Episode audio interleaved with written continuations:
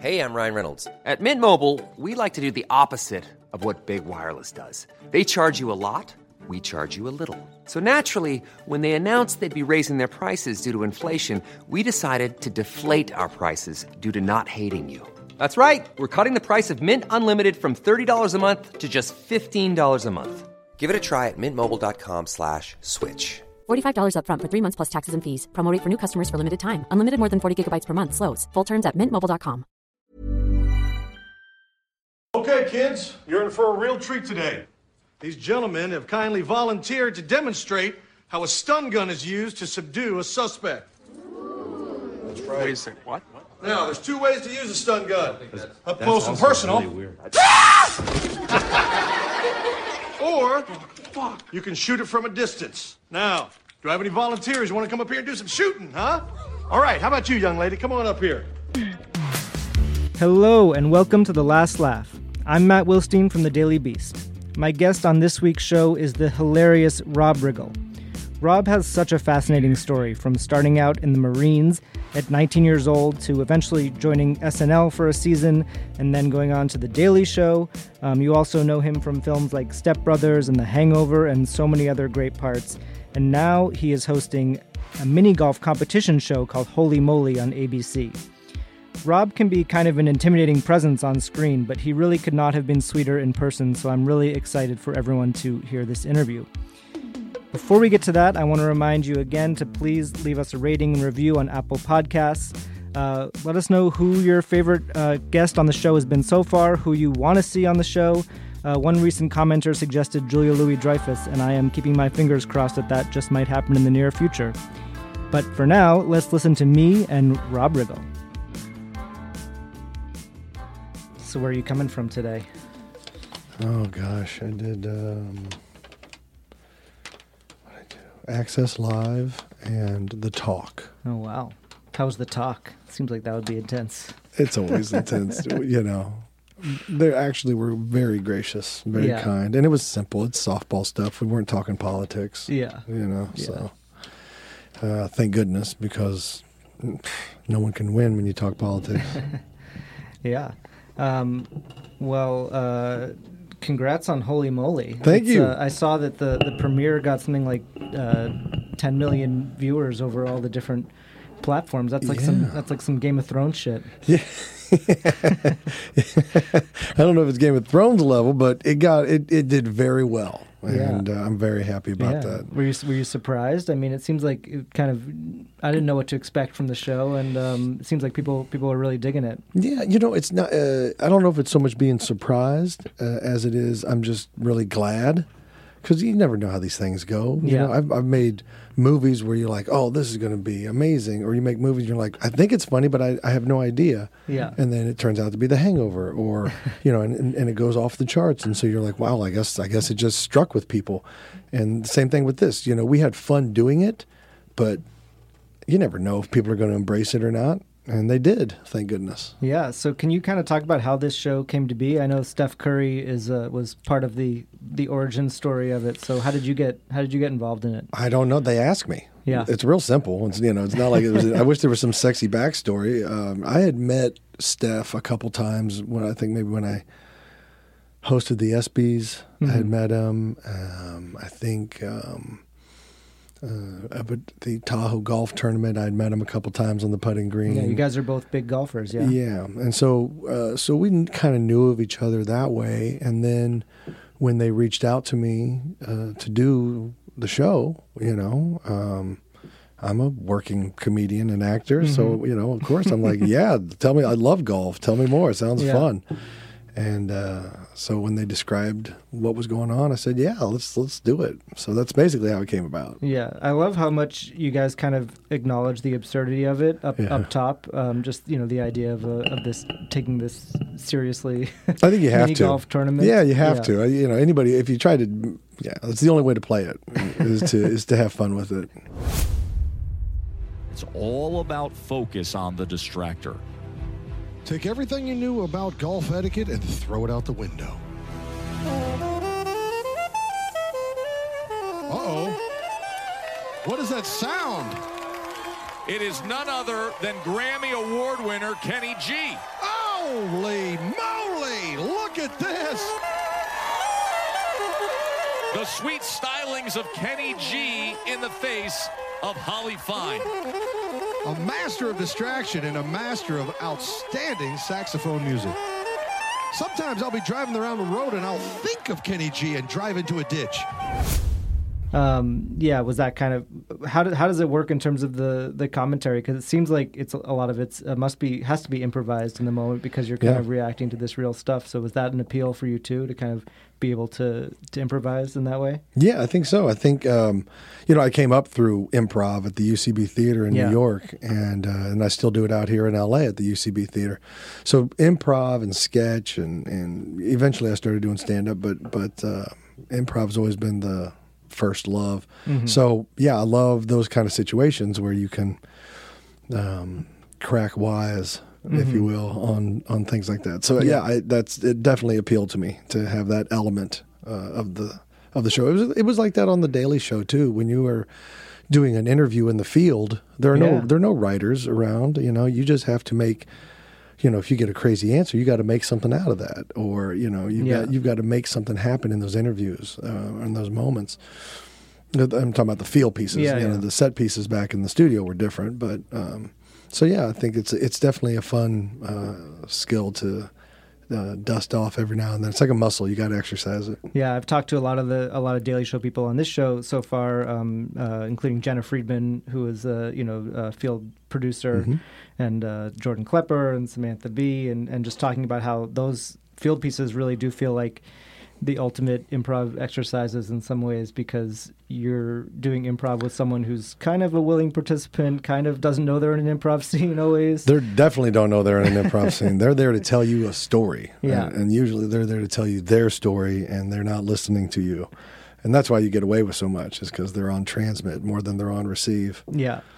Um, so I definitely want to talk about the Daily Show uh, later, but I also wanted to ask you about um, the Shark Week uh, special that you have coming up because I saw the, the promo for that. That looks like a lot of fun. Um, what what can people expect uh, from from Well- that from that show? Yeah, last year, uh, last year I got to co-host it with Shaq, and we had a blast. And this year they asked me to come back and host it and bring some friends, so I did. So I brought um, uh, Damon Wayans Jr., Joel McHale, Adam DeVine, and Anthony Anderson. Yeah. all people that I've worked with on some level, um, and like Damon and I have done a couple movies together, and. Uh, uh, the rest of us have done comedy. Adam DeVine and I used to tour together doing stand up. Oh, yeah? Way, way back in the day. And uh, so, anyway, it was fun to get everybody back together and kind of hang. And uh, so I took them down to the Bahamas and we went swimming with sharks. We went scuba diving with sharks. We went out in the open water. We did it in tanks.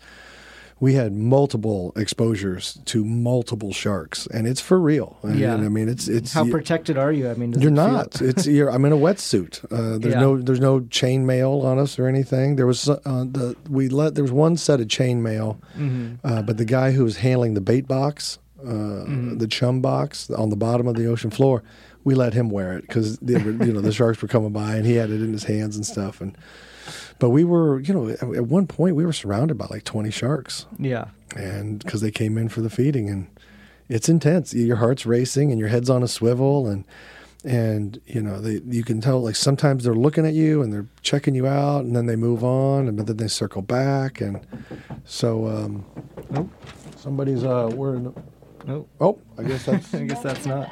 Yeah. someone's knocking on the door it must be outside Yeah. um, anyway, so it was very intense, and it was a it was a it was cool because it was also kind of a bonding experience. Because as soon as we'd get out of the water and we get back on the boat, you know, you're like you're like kids again. You're like, oh my god, did you see that one? And oh, that one swam right between your legs, and da da da. And and it was just a very cool uh, experience. Yeah, I mean, with a bunch of comedians, it seems like there must be some, uh, you know, pressure to be funny in that situation. But how do you? Is it hard to be funny when you're surrounded by sharks? No, that's the thing. Like I think that's how comedians deal with stress Yeah. and anxiety is they make fun of it and they try to make jokes about it.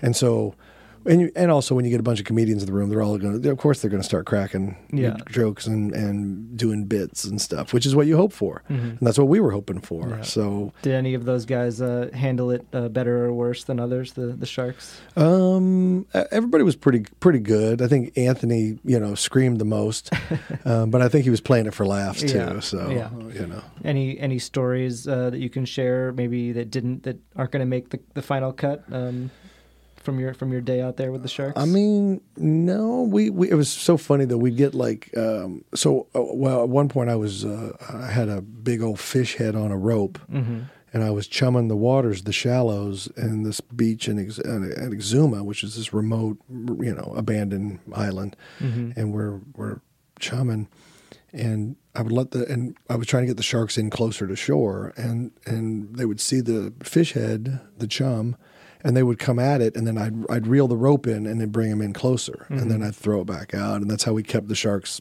close. yeah.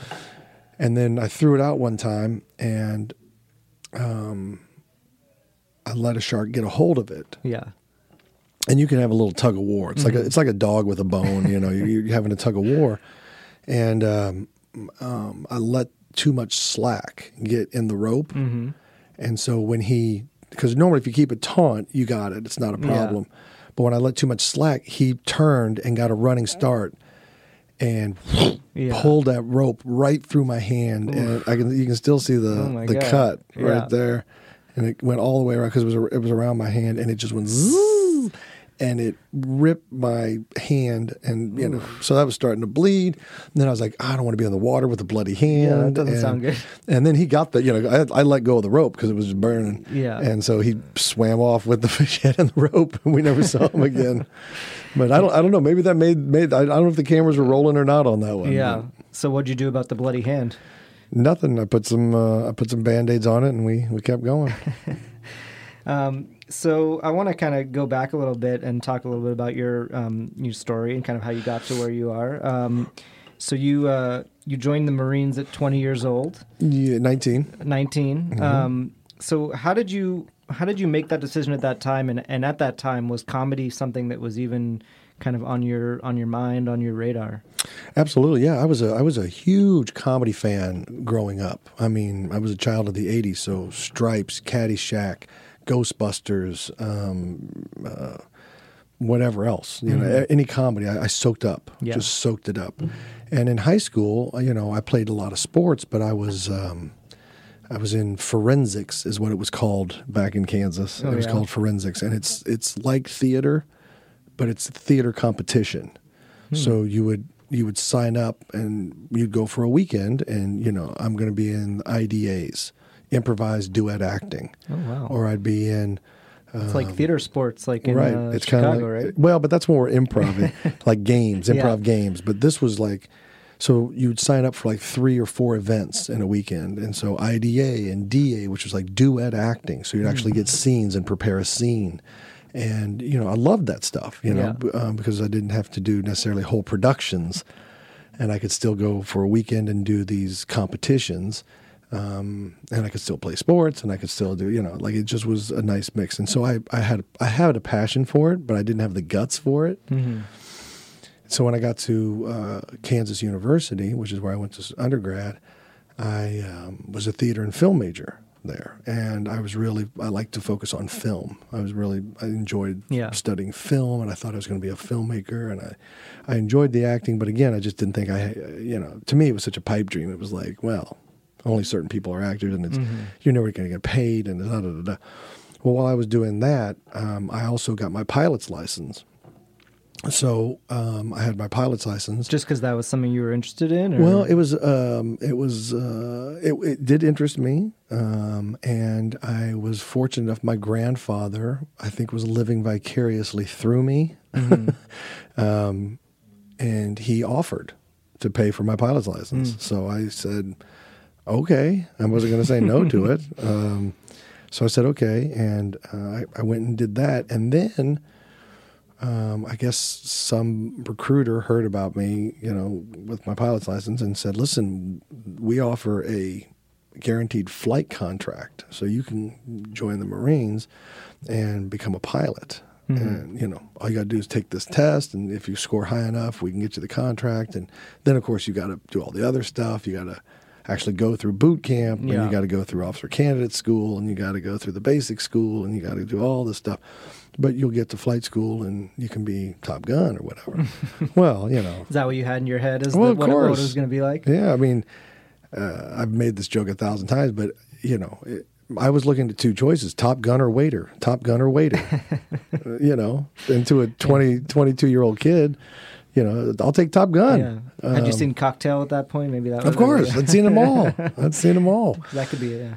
Yeah. Um, so anyway, so that's what I did. I I I, I joined when I was 19. Um, I finished my undergrad. I went through officer candidate school while I was an undergrad. When I graduated from college, I accepted my commission as a second lieutenant. Uh, I went to the basic school. Then I went down to Pensacola, started flight school there. And then I went to Corpus Christi, continued on flight school there. Got um, I think I think I got helicopters uh, out of uh, primary and intermediates, uh, which is if you line up seven out of ten. If you line up ten pilots, seven in the Marine Corps, seven of them are going to be helicopter pilots. Just because there's more space for That's that. because that's what we do. Yeah. uh, that's that's the workhorse, um, the helicopter fleet. We have Cobras, we have CH-53s, we have CH-46s, we have Hueys. We have this whole helicopter fleet because that's what we we're infantry. You know, at the end of the day. Yeah. And then we have two out of the ten pilots would be jet pilots. They fly F-18s and Harriers, and then one out of the ten would be C-130 pilot, transport, cargo, that kind of stuff. So um, uh, I finished primary and intermediate in Corpus, and I got this. Well, at that same time, someone reached out to me, a friend of mine from college who was had moved up to Chicago, and was ta- was studying at Second City and, hmm. and Improv Olympic, and he called me and was like, "Dude, Riggle, I'm telling you, it, what we did in college, it's called improv." It has a name, and you would do really well up here. People are doing it. Yeah, people do it. And, and he goes, and you would do really, really, you're better than half the people up here. I'm telling you, you should come up and do this. And I'm like, Kevin, his name was Kevin. I was like, Kevin, I'm in flight school in the Marine Corps right now. I've signed a contract, you know, like I'm, this is, this is it.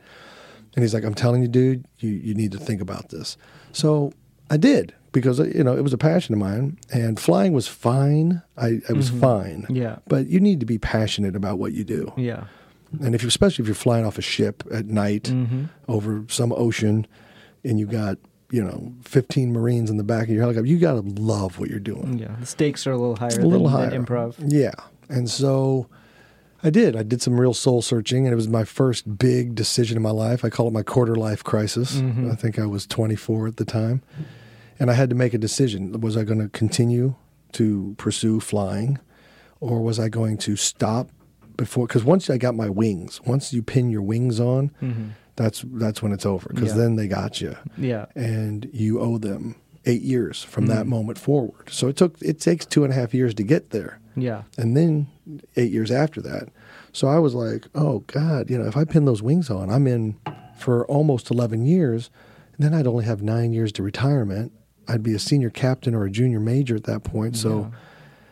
It'd be foolish to get out if I only had nine more years. So all of a sudden, I was like, "Dang, I'm looking at 20 years That's in a blink of an eye." Yeah. Yeah. and I was like, "Oh goodness." So I, I made my first grown up decision. Well, my second one. My first one was to join. My second one was to uh, stop flying. Yeah. So I did, and I stopped flying, and I, I transitioned over to the ground side, which made my contract go down in matter of length.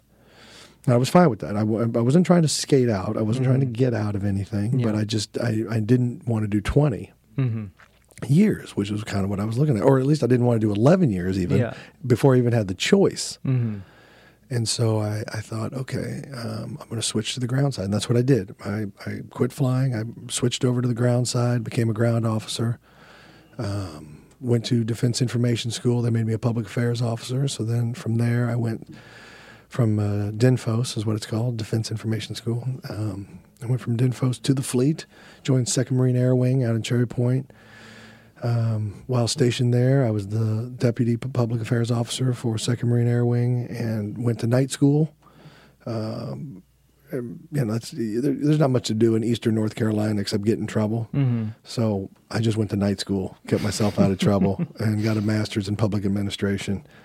And then when my time was up after three years on station there, I was like, all right, thank, thanks for the Yeah. memories. I'm out of here. Mm-hmm. I'm going to Chicago. I'm going to study at Second City, and I'm going to give this thing a shot. Yeah. So I mean, even that was like three years where you kind of had to think about whether that was still what you wanted Yeah. to do, and after the end of that three years, it was still it was Second City was still it what was you wanted to do. It was still the choice because, you know, I, I don't I don't quit things very often. Maybe never. Like that might have been the only thing I actually Mm-hmm. quit. Well, that and the bass guitar. I quit the bass guitar. I sucked. I suck at musical instruments. Um, but yeah, those are the only two things I think I've ever quit Mm-hmm. really.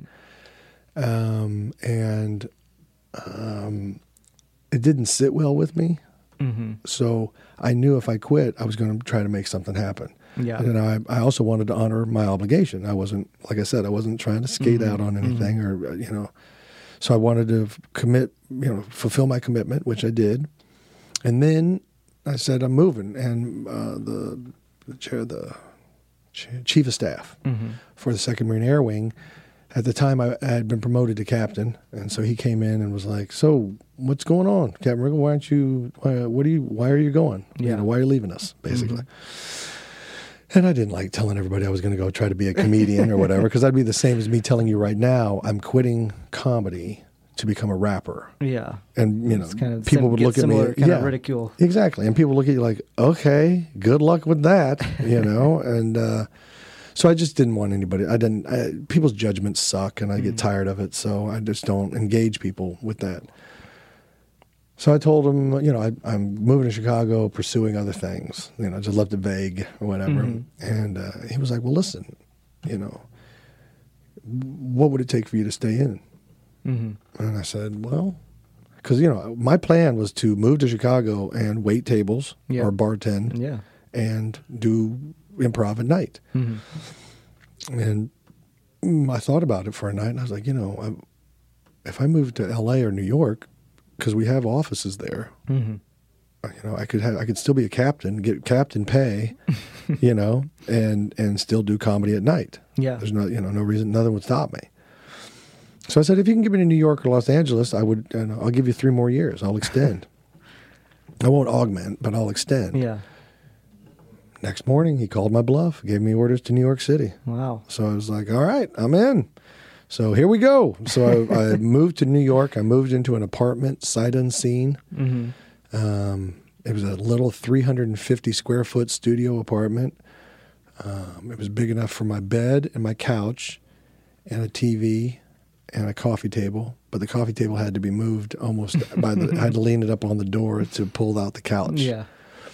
Uh, but I did have a bed um, and a bathroom and a little sink, and it was ridiculous. And it was it was it was like crazy money at the Yeah. time too, you know, because Yeah. it was in Manhattan. Mm-hmm. Um, and I moved up there, and that's it. I started. Uh, I, I I got to New York, and I started working at the Marine office. You know, seven a.m. to five p.m. every day. Mm-hmm. And then I was like, okay, well, let's figure this out. You came here to do comedy. Where do we begin? And I found a stand up club on the Upper East Side called the Comic Strip Live. Mm-hmm. And uh, there was a guy there, I'm going to screw up his name, J, JB or JD Sweeney, something like that. And he would teach classes. And these were stand-up classes. yeah, or- stand up yeah. classes. Because I mean, I'm talking. I start. I'm starting at Yeah. zero. You I don't know what UCB is at this point. They they weren't there. No, they weren't there yet. Um, well, they they might have been there. They might have just gotten Just started, there.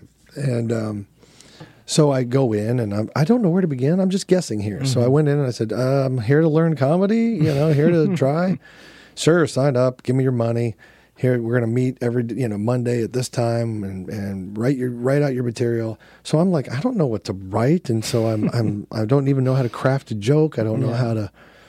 And I came up loving Eddie Murphy. Eddie Murphy and Bill Cosby, they were the best storytellers. Mm-hmm. I liked their comedy because it was a story. It wasn't J- punchlines. it wasn't yeah. Mm-hmm. it wasn't three jokes per minute, set up punch, set up punch, set up punch. And they took you on this wonderful journey. They did voices, they did characters, they did, you know, they really painted a picture. And I just thought that was the way stand up should be. Mm-hmm. So I get in there and he's going, "What do you got? What do you got?" And I'm like, "Oh, something about dog shit," you know. And he's like, "Okay, whatever." And and I was like, "Well, it's funnier when if I tell the story, you know." And he's like, "Well, try it." So then I tried. It, it didn't mm, work. Still not funny. Still not funny. and he's like, "Here's what we do. We do three jokes per minute. Yeah. Set up punch, set up punch, set up punch." And I was like, "I don't even understand what that means. I don't even know." So I struggled all through the the class Yeah. You know, but I'm not an idiot, so I can try. You know, I can try. So I was trying, but I hated what I was doing. I hate it. Was like an uncomfortable shirt. Mm-hmm. And then came show night. You know, the big show night where you get to get up on stage um, at, at and do five minutes. Yeah. And of course, you know, they expect you to bring people. Well, fuck that. I'm not bringing anybody. Bring all your marine buddies. Yeah, to- exactly. I'm not bringing anybody to see this train wreck. so I was like, oh, sure, sure. Well, I didn't bring anybody, but I went up there and my adrenaline was going so hard. I could feel the pulse in my neck. It was just, uh, uh, uh, uh. And, and I'm not being dramatic. I'm not uh, melodramatic. I, I was getting not lightheaded, but I, it, uh, there was a buzz in my Yeah. head and my, and I couldn't feel my fingertips. It was just like this adrenaline rush Yeah. of a of a of a massive proportion. It was like a car wreck type Mm. adrenaline rush. And I and it, they called my name, and I was so I walk. I remember walking up on stage and trying to be confident, but not feeling it. And then um, I remember saying some things and maybe getting a laugh, and maybe not, but I didn't care because I wasn't even. I didn't even care beyond two feet in front of my face.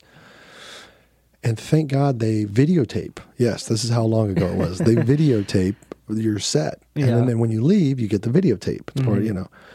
So I walked off the stage, and I thought that was the worst experience I ever had. It was so bad, and I hated it. And I thought I made the biggest mistake of my life. Yeah. I really did. I thought, why did I stop flying? You know, why did I? I oh, I could have had this whole other Have this low adrenaline job like yeah, flying in the like flying, Yeah. flying, flying Cobra helicopters. But I was, I don't know. It's just something. It's a different type of vulnerability. Yeah. It's a different type of adrenaline. Mhm. And so I walk off the stage. He gives me the tape. I go immediately leave and drink, and then go back to my apartment. And then I put the tape in, and it wasn't that bad. Like I, like I didn't do badly. You know, Was it hard? To, was that decision to watch it hard? Yes. Yeah. But that's why I had the beers Yeah. before I went home. And I watched it and I was like, oh, it wasn't as bad as I remember. Yeah. Mm-hmm. Like there's there's some laughs and people are having fun. And I, I looked way more comfortable than I was. Like I was faking it Mm-hmm. Beautifully. Yeah.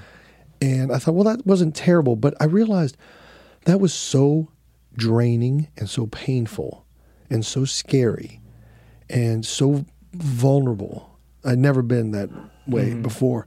And I thought, I can't do that again. I don't want to do that again. I hated it. And that's why I, I really was in despair because I thought I made a massive mistake. Yeah.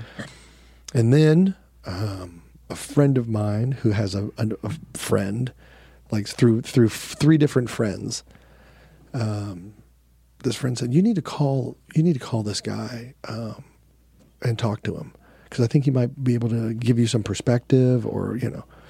And I was like, "Ah, "Okay, who is it?" You know, and they're like, "It's Dave Koechner." Hmm. And I was like, okay, I know. He's on SNL right now, isn't he? And yeah, yeah. But he just got let go. Hmm. Um, but yes, that's who we're talking about. So I was like, oh, great. You know, let me talk to him. So Dave was gracious enough because we we're kind of from the same hometown. We're very close. Um, and so he was very gracious. And I got on the phone with him and he was like, all right, talk to me. What are you doing? And I said, well, here's what I just did. And I, Yeah. I didn't explain everything. He goes, okay, all right.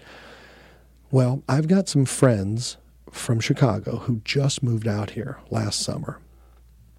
And they are some of the best improvisers, I think, in America. They're they're bound to go do big things. You ought to go check out their Ass Cat show on Sunday night. So I said, Oh, okay. He goes, When you get done, go up to Matt Walsh and tell him Dave Koechner sent you and ask him about classes. So I said, okay. And I said, all right, thanks, man. I really appreciate your time. And, you know, he was gracious and gave me some words of encouragement, which was always nice. And then, and that was it. So I, I went down. I, I, I had met a guy. I was playing rugby uh, in New York because Yeah. I didn't know anybody. I moved to New York. I didn't know anybody. And so I walked around my neighborhood. I found my Gristedes, my, my shop, you know, my, for my supermarket. I found a laundromat. and I found a bar called Ship of Fools on the Upper East Side, and that was the rugby bar. But I was like, this is a great sports bar. This is where I'm going to watch games, and, and you know. And it turned out to be the rugby bar. So then the bartender asked me to play rugby, and I said, "Sure." I don't have any friends, and all of a sudden I had friends. so I grabbed one of the guys from the rugby team, and I said, "Well, w- come with me. I'm going to go see this show down at uh, you know down in this old black box theater. You know, it was at Solo Arts. It was this c- condemned building. It was awful." And that was UCB. and that was UCB. And so I went down. And for those of you who don't know, the, the UCB at the time consisted of Matt Besser, Matt Walsh, Ian Roberts, and Amy Poehler, and with special guest friends uh, Horatio Sanz, who used to play with them uh, in Chicago, and then all the writers uh, Yeah. for uh, for Conan. All the writers for SNL, Yeah. Adam the- McKay. Adam McKay. I mean, it's, it was just a, a murderer's row of great comedy talent uh, and improvisers. And so I went to their ASSSSCAT show and I was blown away. I was like, they're making this up. They're, this is just coming to them. And how are they playing so well together? And how do they know? Like they're they're making great moves. They're hilarious. They're doing characters. They're doing everything. Mm-hmm. I was like, this is genius. I was so impressed with what I saw that I immediately went up to Walsh after the show. And I said, "Hi, I'm uh, Rob Riggle. I'm uh, friends with Dave Koechner, and he said I should come say hi to you." And and Walsh goes, "Oh yeah, Dave said you'd be coming by." Oh, and I was like, that's "Oh," nice. I was like, so, oh, Dave's the best." And I was like, "Oh, where do I sign up?" And he goes, "He goes right here." Yeah. And he gave me the sheet. I signed up that night. I said, "I want classes." And at the time, um, the only people teaching classes were the actual actual four Really? upright. So my, so I wanted to learn from all of them. So I took all. They only taught three levels: level Mm-hmm. Yeah. Mm-hmm. one, two, and 3 And I took all three levels twice. So you could get a, a so I, of the so I could, so. I, I had Amy Poehler for a teacher. I had Ian Roberts. I had Walsh. I had Besser, and I had them all mix and match. Mm-hmm. That's and I, yeah, so I had like Poehler for one and three. Yeah. and I had uh, um, uh, Ian Roberts for one and 2 Mm-hmm. and you know, and you just kind of mix it. And, and I learned from some of the absolute Mm-hmm. best, and and I was so grateful to have that opportunity to study with them and learn from them. Um, and then eventually, I got put on a house team Mm-hmm. and started doing shows with um, Paul Scheer, uh, Rob Huebel, Chad Carter, Owen Burke, um, uh, Danielle uh, Schneider, uh, Donna Fineglass, Jackie Clark, um, Jack McBrayer. You know, like just this unbelievable group of, of wonderful improvisers, wonderful comedians. And we formed a team mm-hmm. and we put on sketch shows. We, we were writing sketches all the time. We'd put on special sketch shows. We would do improv shows. We we eventually got you know the Saturday night show with the Swarm, and you know we, so we had this wonderful run you know for seven years before oh, wow. I before I got an opportunity to do SNL. Coming up, Rob opens up about his one and only, quote, dysfunctional season at Saturday Night Live. Yeah, so I mean, SNL, I think you, you have a unique um, situation where SNL was kind of your first uh, showbiz gig in some ways, yeah, right?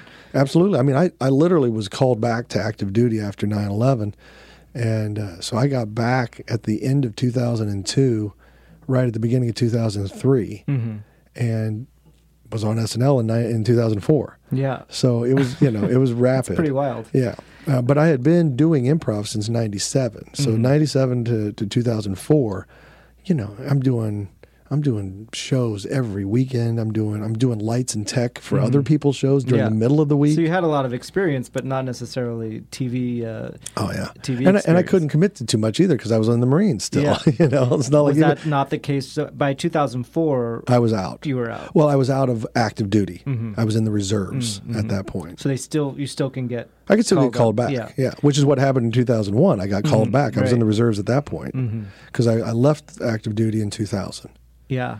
So Was that an issue? I mean, when you were auditioning for SNL, that they did they know that you were, you know, could be could be called away because they have pretty strict uh, contracts at SNL. Too. they do have strict contracts at SNL, um, but uh, yeah, no, uh, I Yeah. didn't. I didn't tell them, and they Yeah. didn't ask. So They didn't think to ask that. no, probably. that's probably something they haven't Yeah, asked many of their people. um, so I know there's kind of an interesting story about your audition. Um, you were you auditioned with uh, Rob Huebel at that time, or, Not with or, him. or at the same time. we or- we were asked to audition uh, not as a team, Mm-hmm. but individually. yeah, Now, Rob and I had done a two man show together which we took to the Aspen Comedy Festival, and you know it helped us get agents, and you know it was it was a great show, and it had a long run. It was called Kung Fu Grip, and I'm still very proud of it. Yeah. Yeah, but uh, no, we were not asked to audition together. It was individually.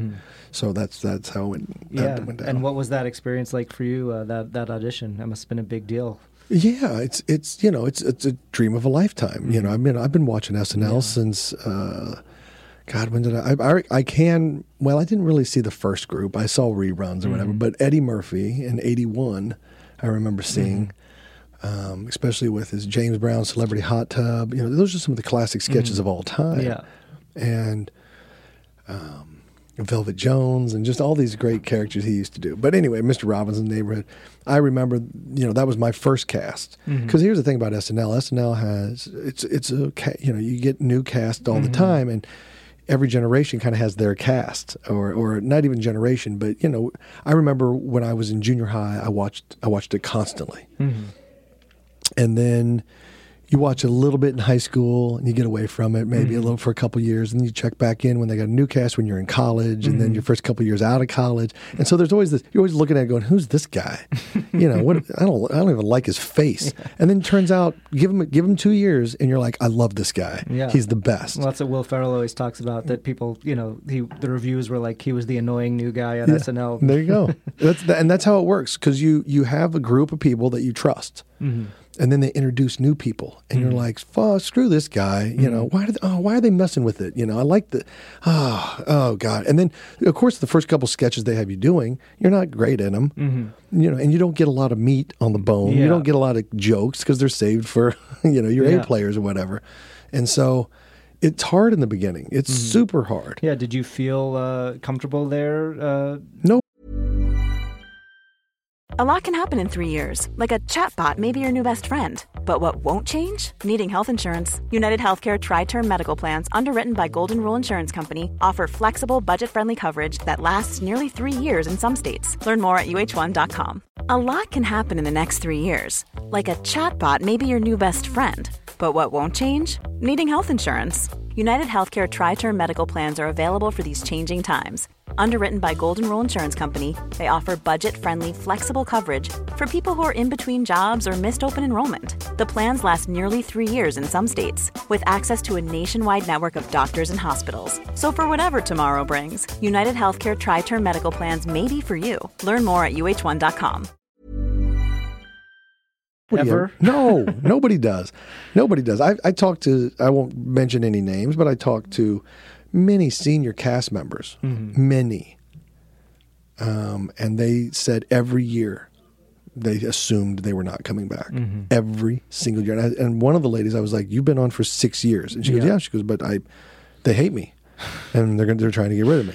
And I'm like, You've been on for six years. You're like, You're fine, you Yeah. know? And, other guys would be like, "Yeah, I'm, I just assume every year this is my last." yeah. And I'm like, "Wow, that's a tough way to go through." It. Do you through." think they do that on purpose? I mean, do you Yeah, think that, yeah, of course, just to it's- kind of keep you keep you hungry? it's it's a very listen. I'm not. I don't want to bash on it Yeah. Mm-hmm. because I'm always grateful that I got the dream come true to be on that show. So I, I I'm not one to bash on it, but it is not. I wouldn't say it's not dysfunctional. you wouldn't say it's not dysfunctional. Um, yeah, I mean, you you were there for for one season. Yeah. Um, how did you? So, I mean, did you spend the whole season thinking you were not going to go beyond that, or what, what was your feeling? Well, the, it was such a weird. I had a very special circumstance. So the year I was hired, I was the only guy hired. yeah, it was. They kind of kept all the same cast and added you. Exactly. And so who, and so left, right? Jimmy Fallon. the left, I cast think? was, I think it was. Yeah. There was the cast was massive. The cast was fourteen, and I made 15 So that's the biggest cast they've ever had. Mm-hmm. Yeah. And so I was this this one guy. Mm-hmm. Well, normally. Like I talked to Will Ferrell about it, and he's like, "The year they hired me, they hired six of us." Yeah, so at least you have someone in it with you. Well, not only that, but you make and he goes, and there was only twelve on our cast, mm-hmm. so we made up the rookies made up half the cast. He goes, guess what? We got in every week. Yeah. we got our sketches on the air. We got mm-hmm. you know we got our FaceTime. We got we got out because they didn't have any choice. Mm-hmm. Well, f- fifteen people on the cast. I'm the only new guy. Mm. Well, you know. Darrell Hammond's getting his, Tina mm-hmm. Fey, Amy's getting hers, Maya Rudolph's getting hers, Will Forte. Mm-hmm. Go down the list. They're all getting their time. So for with that and you know that the fact that I didn't know any of the writers hardly, I didn't you know mm-hmm. I I knew Amy, I knew some of these other folks, but I didn't know the bulk of these folks. I'm going in there and I, I'm drinking out of a fire. This is the first showbiz gig I ever got. So it's overwhelming to begin with. Yeah. And Plus, it's like the most overwhelming showbiz gig. that you can absolutely. it's the it's the unbelievable pace and pressure and and uh, you know, I got to a point well, uh, I got to a point where I didn't even know what was funny anymore by the end of the by the end of the season. But what happened was it was an election year. This Mm-hmm. was explained to me by one of the producers, by the way. It was an election It was year. 2004. Right? Yeah, it was Kerry Bush. And no one cared about that election. Yeah. Okay. So the ratings normally Saturday Night Live gets this huge Yeah. ratings bounce. like the only election year that didn't get that, right that bounce. So it normally gets a big bounce, but this year it didn't. Mm-hmm. So all the executives at NBC panic. Mm. They all go, "Oh God, we didn't get our big bump. Oh no, that means something's flawed. Something's wrong. It's not has nothing to do with the American people didn't care about that election. It just whatever. Something's wrong. So NBC decides to clear house. And last one in, first one out. I was I got swept up in that. So I never I and I won't have a pity party, but I wish I would have had another season because Yeah. I would have I had much more confidence, I think, and I mm-hmm. would have been able to come in and be more myself Yeah, because I tried to please 20 masters mm-hmm. and when you try to do that, you please no one. Mm-hmm. And so I didn't I did some things really well and I did some things that I would I wouldn't have done in the second season. But we'll never know. Yeah. what What would you not have done in the second, or how do you think you would have changed? I would have, uh, um, I would have focused more probably on one sketch or two sketches. I would write five sketches a week, you know, trying just to shotgun effect. And I, I would instead, I would be more uh, laser focused, and I would say, okay, I'm going to do this sketch and this character. I'm going to make it five pages of funny. And I'm going to work very specifically with these people and do things like that. And and and I would have had more confidence in my approach, and I would have had just I, I would have I wouldn't have been drinking out of the fire hose so much. I would have been able to process things. Are there any moments that stand out for you over that uh, over that year, over that season, whether it's with certain hosts or musical guests, or um, sort of what, what do you when you look back on it? What do you, what stands out? Well, there's a, there was a, so many cool opportunities. I, I got to do scenes with Robert De Niro. I got to do scenes with my Will Ferrell, who's my comedy hero. I got to have really great conversations with some of the most amazing people. Uh, U2 came and played, um, I- you know, and that's such a small, intimate space, Yeah. you know. And then, um, and then after the show ended, they played just for the audience, just for us, you know. Um, I was there the night. My second show was the night Ashlee Simpson walked off stage. that's a big that's a big one. Um, and Oh. she walked right by. Uh, I was standing next to Leo Allen, who's a wonderful Mm-hmm. comedian, right, comic, and great, great writer. yeah, yeah. And and Leo, I think Leo had had a drink in his hand, you know, and. Uh, the, for me, the show was over because my, you know, it was hmm. the second song. There. Yeah, was, there wasn't you anything after anything that. Yeah, after that, I was clean. So I'm just kind of standing there with Leo, and we're watching, and, you know, hmm. watching like everything else. Yeah. And she did that little hoedown. Yeah, you know, she starts dancing. Yeah, she, started- and- she was lip syncing, and, then, she went off the yeah. stage. Yeah. And she came running by us. I mean, hmm. like Mm-hmm. brushed shoulders with me as she ran off. And, and and I remember looking at Leo going, Does she know this is live? like I panicked. I was like, I don't think she knows this is live. This is live. Did she know this is live? and he was like, Dude, I've never seen anything like this. And I was like, Oh my God, what just happened? Yeah. And it was, you know, it was an unfortunate thing. I think it was the drummer had started playing the wrong song, Oh, yeah. which set off uh, a click track Oh, and it started Yeah. th- there started the It's a wrong lot of- song. lot. A lot of problems there. But in all fairness, she got such a bad deal because I listened to her sing all week. She was awesome. Mm-hmm. Yeah. Mm. And then her voice, she got sick, and her voice gave way. And so at dress rehearsal, she's like, "Ah, ah, ah, ah," you know, Oh, she could God. barely get it out. And I was like, oh my god. And so they're talking about canceling and Mm-hmm. all this stuff and. So I understand why they had click tracks and Mm-hmm. things like that, but it all got screwed up because it was last minute yeah. And it's live, and, so and it's live it. exactly and so everybody pounced on her and i thought don't you know Yeah. Mm-hmm. it's unfair it's really unfair because she can sing she you know she did a fine job Mm-hmm. Yeah.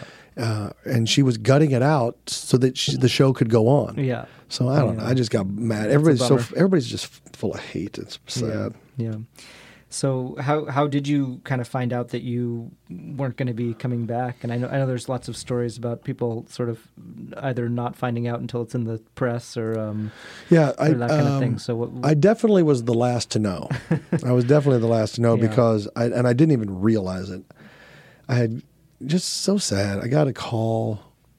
I remember I got a call from Amy Poehler the day before I found out, Mm-hmm. and she was like, "Riggle," and I was like, "What's up?" and, and she goes, "How's everything going?" And I was like, "It's awesome. I've been working out all summer. You know, losing weight. I've been working on some characters." And I think she was like, "Okay, he doesn't know." Yeah. And she goes, "Okay, cool. We're just checking in on you. Say hi." I was like, "Cool. You know, hey, all right." And then the next day, mm-hmm. I get a phone call from my agent mm-hmm. saying, "Yeah, they're not. They don't. You're not gonna. They're not gonna extend your contract." Mm-hmm. So I was like, "Oh, okay." And it, did, it still didn't even dawn. It was like a Yeah. month later that I went, "Oh, Amy knew. Yeah. she knew before I did. That's why she was calling me." have you talked to her about that? Uh, No, I, I don't want to embarrass her or anything, you know. But I, uh, it became became clear to me. Yeah. Yeah. Um, and then, yeah, I was. I remember I was at my parents' house, um, or they have a lake house down, and so I was at the lake house and had my wife and my brand new baby daughter, and I had about a fifteen minute pity party mm-hmm. where I felt really bad and really sad for myself, and oh God, and I was, you know, I was embarrassed, and I was mm-hmm. all these things, and and it really hurt. I'm not gonna lie, it Yeah. hurt and it burned, and I was sad and crushed, and and and then I realized, as I had to go change my daughter's diaper, I was like, I'm still responsible for providing for this family, Mm-hmm. Yeah. Mm-hmm. so I gotta I gotta suck it up and find a new job, yeah. and and that's just it. And it that was I think the first time I got a real taste of oh, show business is cold, Mm-hmm. it's unforgiving, um, and it's uh, there's no guarantees. Yeah. You know, you, you I I was foolish enough to need because it was my first job. I was like SNL. Oh, cool. I do this for several years, and then I go do you know I can go do Mm-hmm. Yeah. other things. Well, that's over. Now what are you Yeah. going to do? Starting You- from scratch. Exactly. So all of a sudden I was like, oh my God, I gotta I gotta find a new job. I gotta find it. And that's when I learned there's no finish line in show business. Mm-hmm. Never. There's Mm-hmm. Yeah. never a time when you get to say, and I'm good. Yeah. I nailed it. I'm happy forever. it just doesn't exist. The best you can hope for is a long run on a good show Yeah. or several hit movies. Mm-hmm. But even that runs out after a while. Mm-hmm. You know, it's so hard. So, I like I'm looking at Modern Family. Modern Family, those guys have been doing the show for 10 years and it's Yeah. one of the best shows on television. It's so enjoyable. But it's going to end. Yeah. And when it does, you know, the best they can hope for is to find another gig that is half as good. Yeah.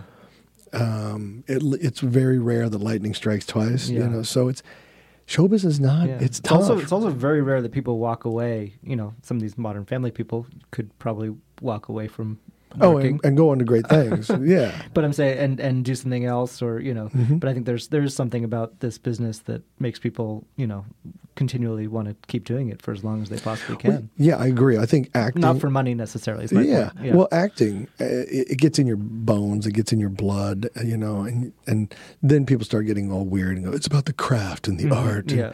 And and listen, it is. you know, Mm-hmm. Yeah. I mean, without being melodramatic or touchy feely or squishy about it. It it is. Mm-hmm.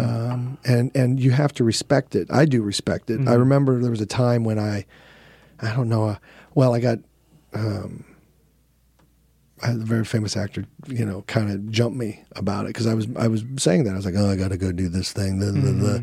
and he goes, goes, don't don't devalue what we do, you know. It's like, don't do that. Yeah. And I remember thinking, oh, I just got I just got my hand slapped, and he was right because Yeah. I was I was sitting there kind of making light of it or treating it like it was this thing that A you know- movie or a, it was a movie, yeah. And uh, and I was like, yeah, you, I need to honor this more and be more professional about it and and take it to heart. And so then I started doing that, and it, it has made a difference. Yeah. Um, It's also that thing of if you had had to do that movie 20 years earlier, you would have been thrilled, probably. absolutely, Yeah. absolutely.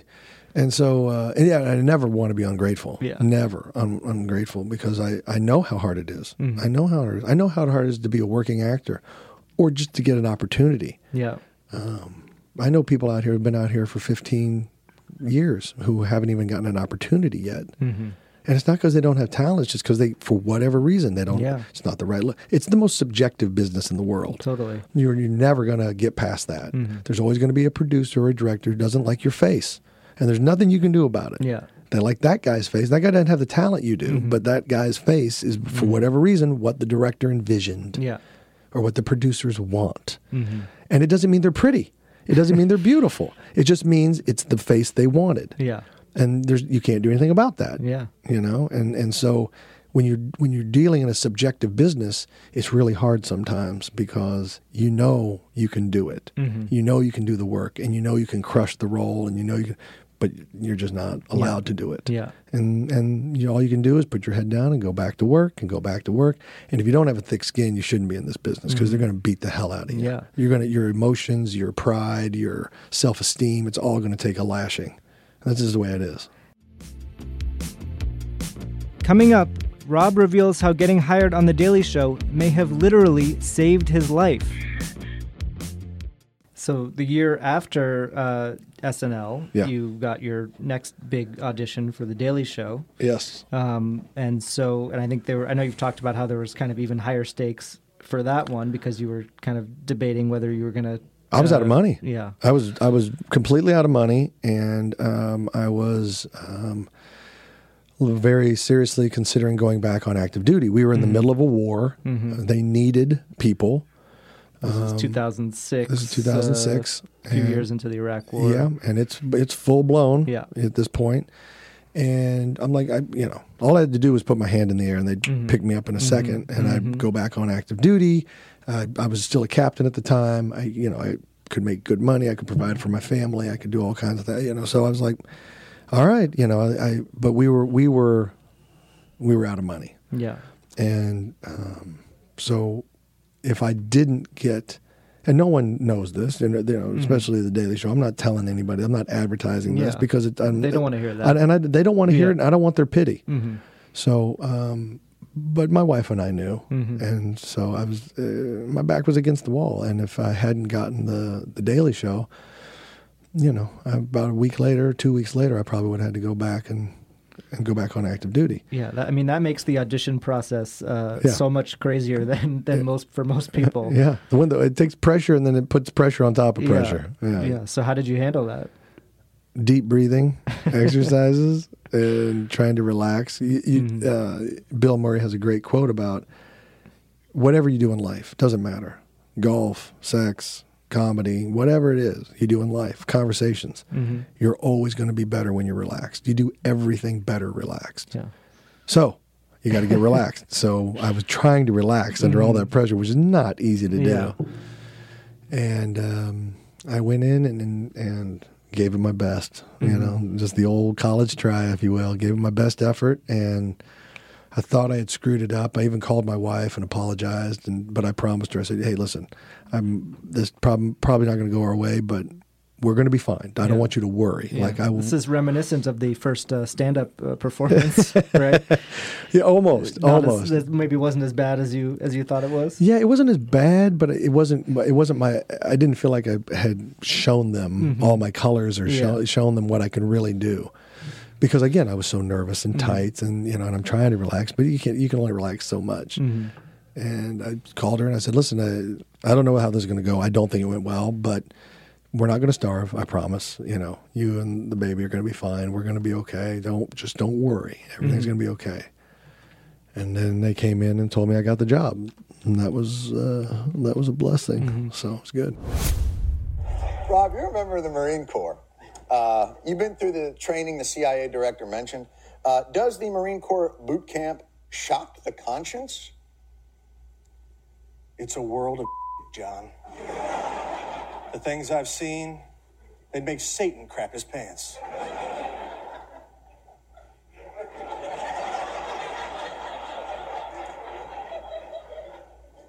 Really? No, I'm just screwing with you. So how did how did that experience at the Daily Show kind of compare to your experience at SNL? Because they're very different shows, Hmm. um, and you know very different styles, but also cultures. I mean, what was how did you feel about it compared to being at SNL? Um, I loved it. Yeah. I absolutely loved it um, because what the what the '75 cast was to the baby boomers, Mm-hmm.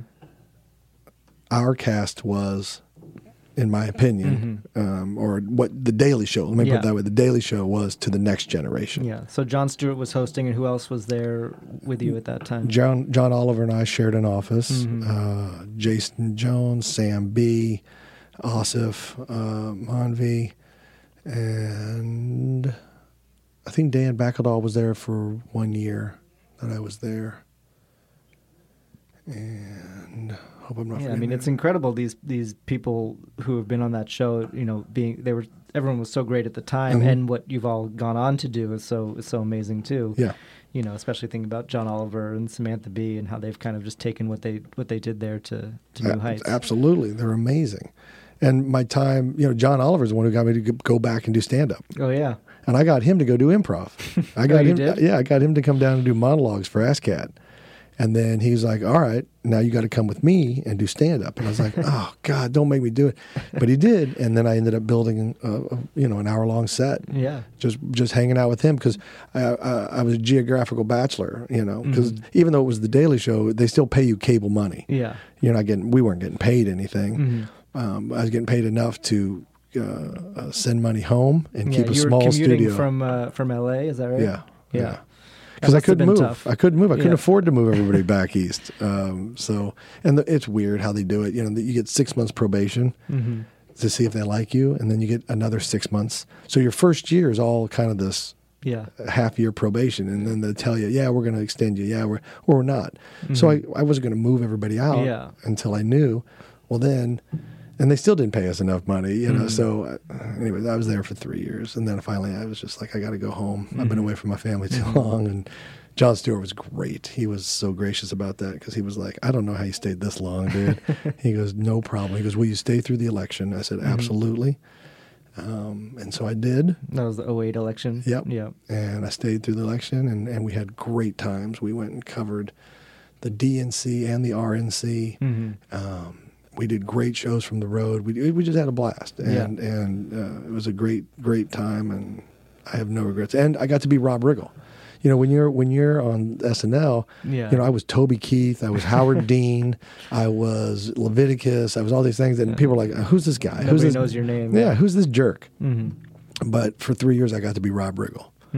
And uh, Did you feel like you were able to bring, you know, yourself to the show in, in that way? And As was, best I was it your- could. was it your point of view that was being? Uh, No, no, because you can play it for laughs. You know, it is at the end of the day a comedy show. Mm-hmm. Yeah. You know, I know everybody wanted to turn it into this political beacon, but it's a comedy show. Mm-hmm. Yeah. At the end of the day, and we had to make we had to make comedy. Mm-hmm. So that's I always just try to focus on that. Yeah, it is interesting how Jon Stewart has kind of not fully walked away from comedy, but nearly fully. Um, and you know, every time we see him now, he's testifying on Capitol Hill for the you know 9/11 first responders. And I was so proud of him when he did that. He did such a eloquent.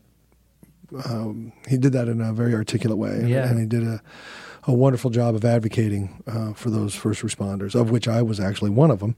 oh yeah, Um, yeah, I was down in the rubble piles on. I got my orders on September 11th because my reserve unit was in Manhattan. Mm-hmm. yeah. that's all. So that was thing. kind of the first uh, first thing because I know you deployed to Afghanistan not long after that, but but you were actually you know doing stuff in, in New York before Yeah. then. I was working on the rubble piles. I was in the bucket brigades. Yeah. uh, moving rubble by hand. Um, but but going back to Jon, yeah, you got to remember, you know, Jon's been doing comedy his whole life. Mm-hmm. He's been doing stand up his whole life, and that show was 45 weeks a year, and you got to feed the beast every day.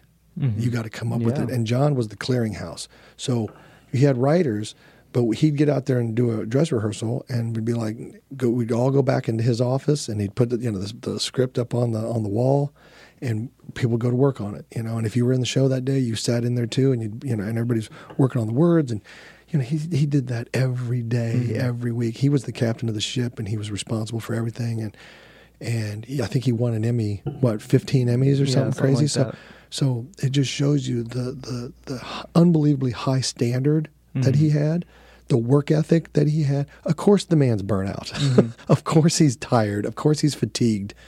he needed a break, and Yeah. I'm glad he's taken it. And I'm, I hope he's healing his soul, and I hope Yeah. he's healing his his uh, his mind, and he'll be back when Mm-hmm. it, when he's ready. Yeah, after I said nobody walks away from show business, uh, he might be he could be an exception, but I, I hope he comes back and, and comes back to comedy Yeah. as well. Yeah.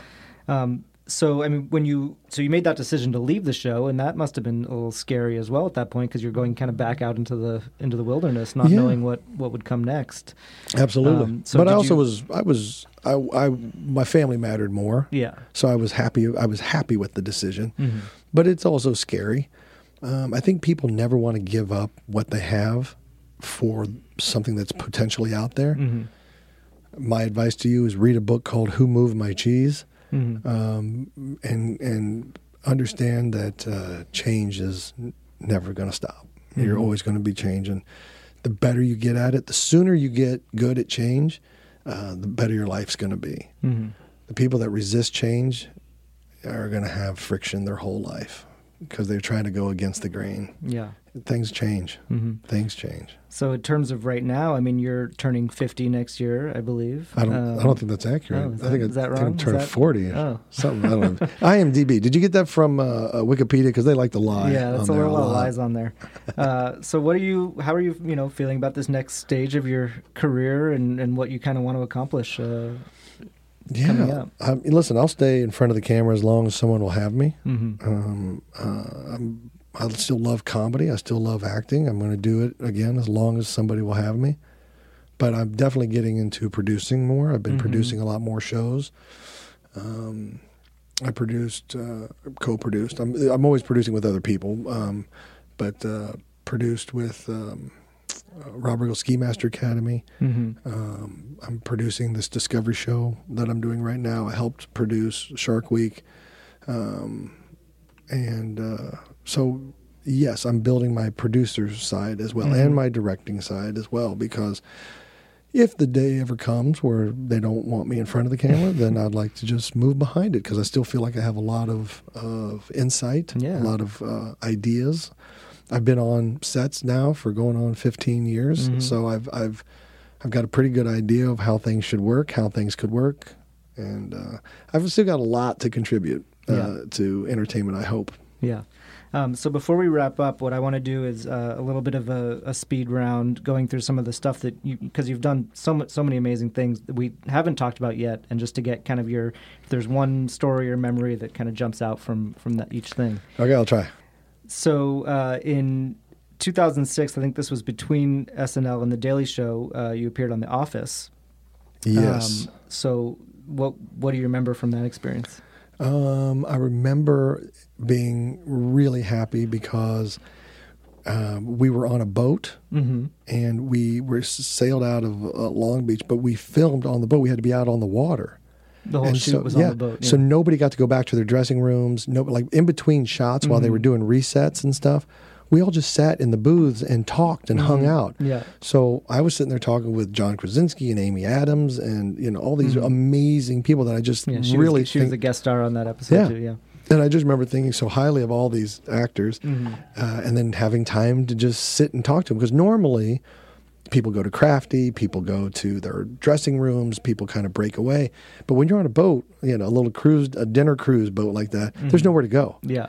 And so everybody just, we all just sat there and talked. So I was very lucky in that sense. I remember enjoying like, oh, this is cool. Uh, so uh, on the Daily Show, you went to Iraq uh, to film for for the Daily Show. So what what stands out from from that experience for you?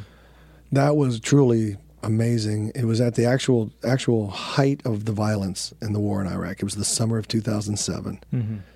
And um, what I loved was we we filed reports from Iraq, but we entertained the troops everywhere we went. Yeah.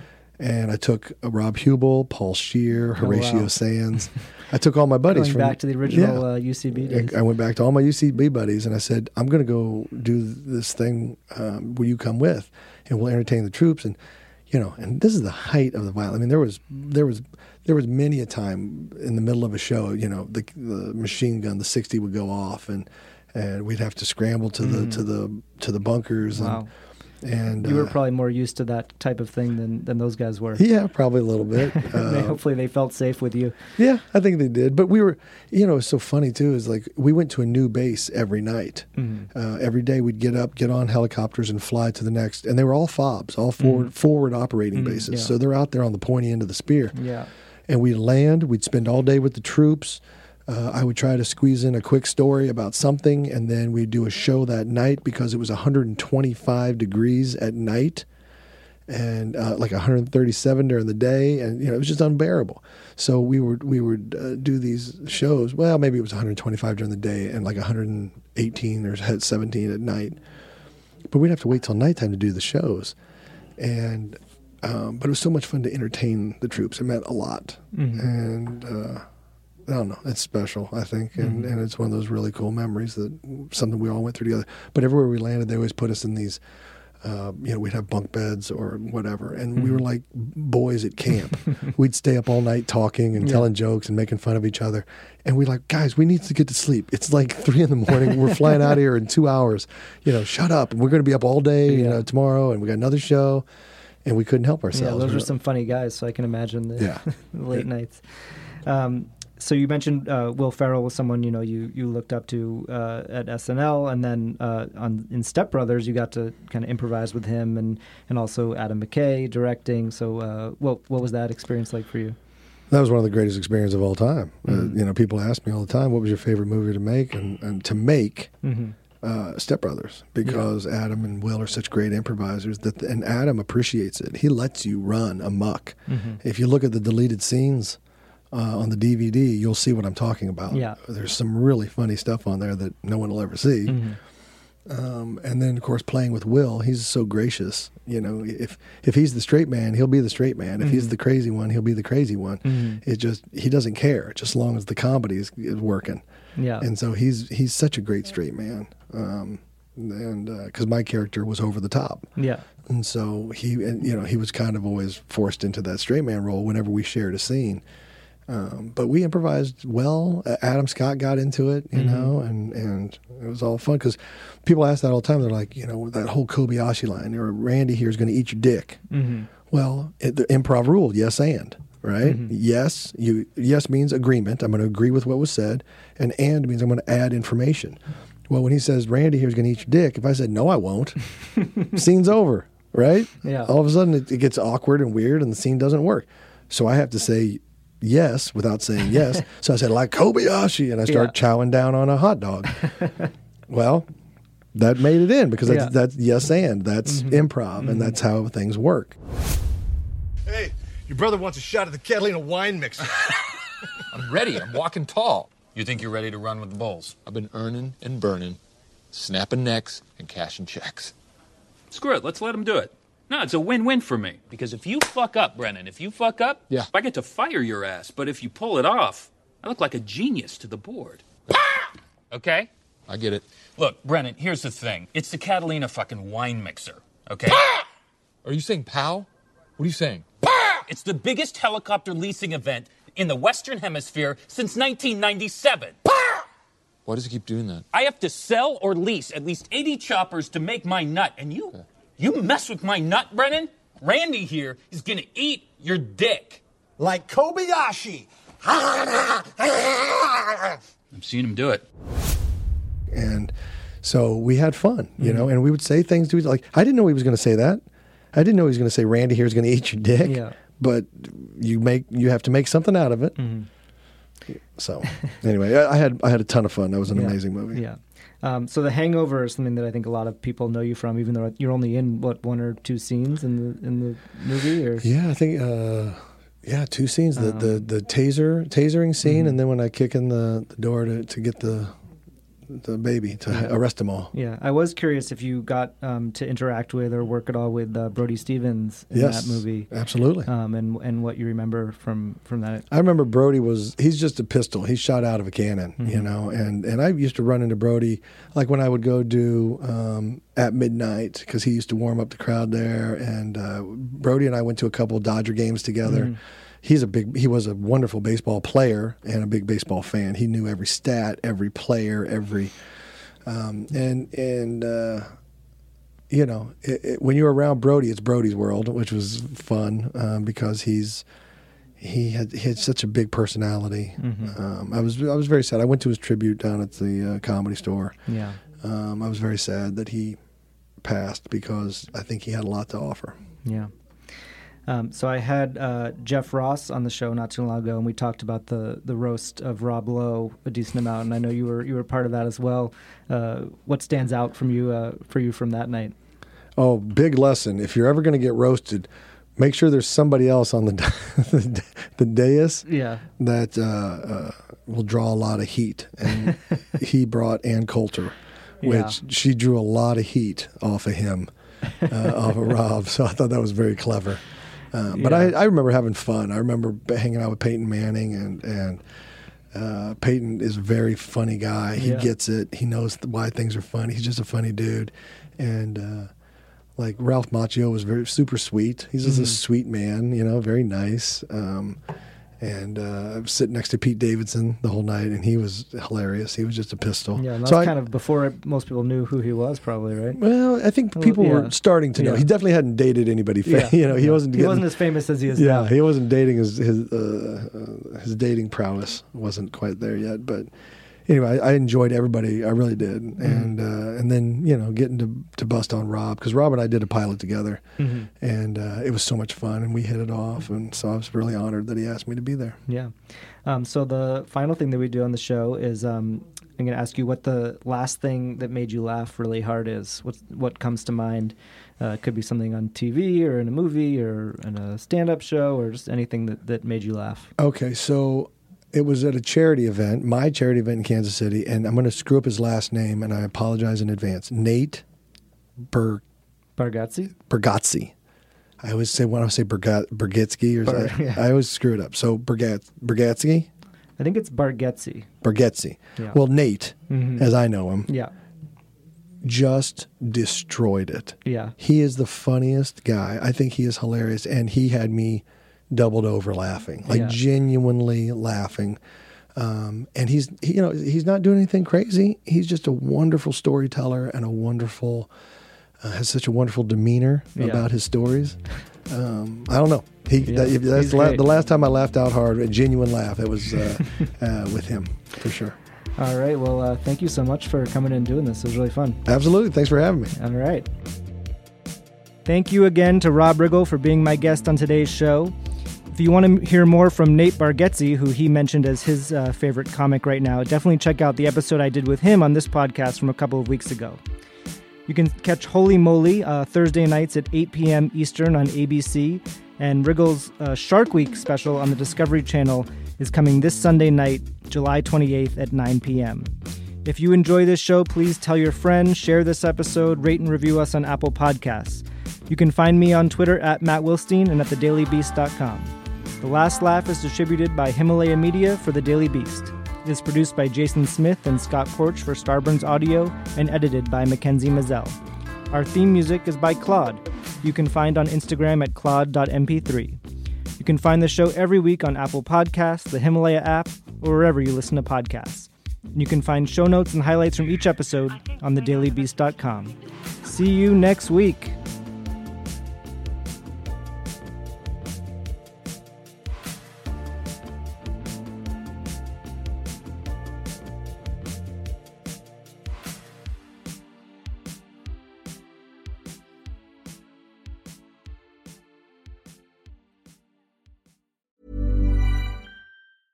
Mom deserves the best, and there's no better place to shop for Mother's Day than Whole Foods Market. They're your destination for unbeatable savings, from premium gifts to show-stopping flowers and irresistible desserts. Start by saving 33% with Prime on all body care and candles. Then get a 15-stem bunch of tulips for just $9.99 each with Prime. Round out Mom's menu with festive rosé, irresistible berry chantilly cake, and more special treats. Come celebrate Mother's Day at Whole Foods Market.